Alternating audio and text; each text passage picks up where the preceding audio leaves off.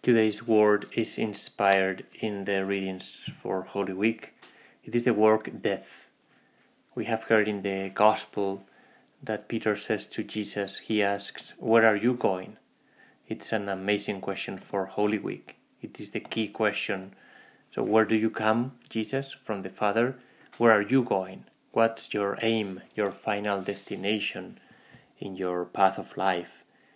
In, in the Passion according to St. John by Johann Sebastian Bach, um, there is this dialogue at the beginning.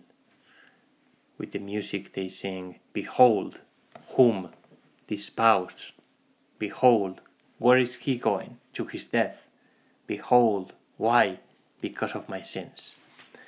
In this time of coronavirus, we are familiar with the topic of death we are used to seeing the news numbers of deaths, um, but they are not just numbers, but sometimes even concrete faces of people we, we love.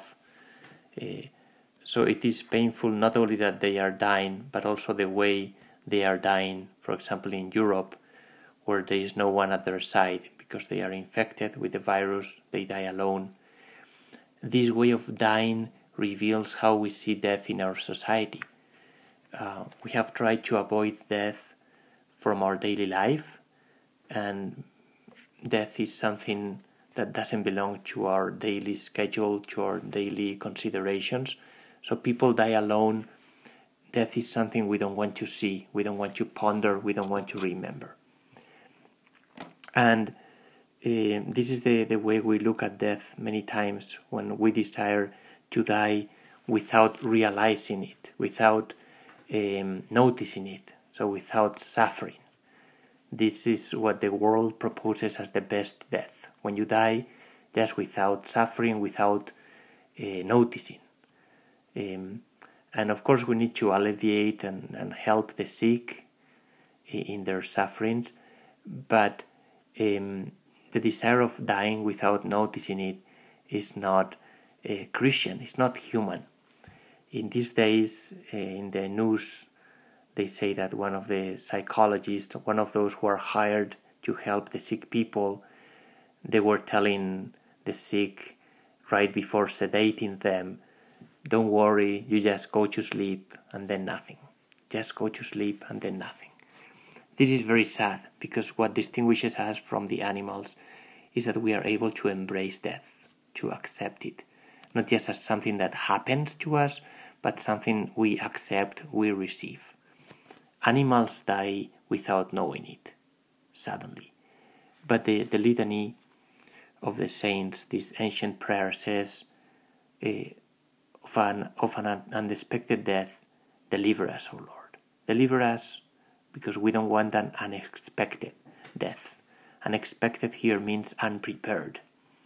A death we cannot accept, we cannot live as a human action we ask the Lord to give us a, a death we can prepare for. We can be prepared for it with the sacraments, with prayer, with uh, conversations with our family. What does it mean that death is called to be an action? You know, um, it usually seems that it's something that happens, that we suffer. But if we understand life as something we receive from God, if we understand that our life is not just about controlling everything, but also about accepting, letting, letting others and letting God work in us, then our life is more like uh, being open to the action of the potter.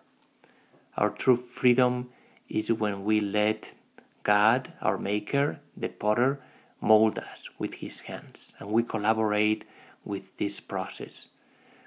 In this way, death can also be another step in the journey, an act of freedom, the greatest one, because through it we accept the action of the Father in us, and we give ourselves and we give back to Him the story of our life. This is what Jesus did. This is um, the way He died. He's going to die, to die, and He receives the plan of the Father, and His greatest freedom is here when he says, Not my will, but yours be done. And he gives himself up for us, when John, St. John in the Gospel describes the death of Jesus, he says that he expired, but it also means it's not just he died, but also he gave the Spirit to us. So he he he did something by dying. And Jesus says, Nobody takes away my life. I give it willingly. I have the power to give it. So, thanks to Jesus, we understand that we have the power to give our life. We can give up our whole life completely precisely because we die, because death is a human action, is to accept death when God calls us to encounter Him. Imagine we were immortal. If we were immortal, then we could not give our life completely by dying. But because there is death, then we can give everything for others. We can die for others, for our faith. And so through our death, we can be active. We can accept it willingly, as Jesus did. We can let God mold us, and we can give ourselves. So, in order to die, we need to let God work in us. St. Peter um, did not understand this, and he said to Jesus, I will give my life for you. So Peter thought that it was all about him, his own initiative, his power, his generosity, and Peter had to learn uh, that first he had to let Jesus work in him. So Jesus opens us the way so that we can live in such a way that death is another step in our life.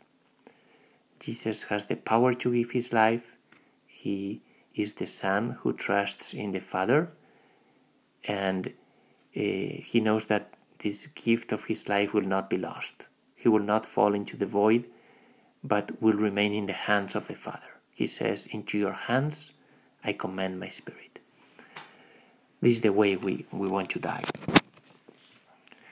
Um, we can finish with Saint Irenaeus of Lyon, a father of the church, just a, a prayer.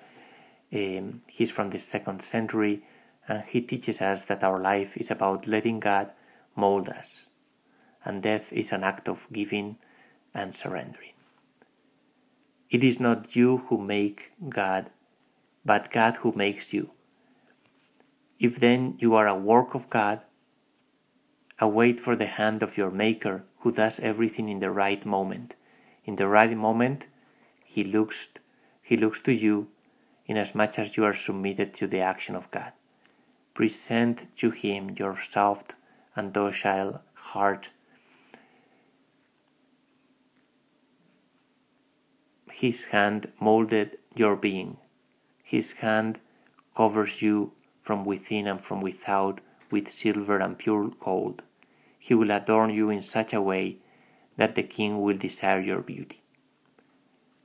Let us pray for all those who have died and those who are dying in this pandemics.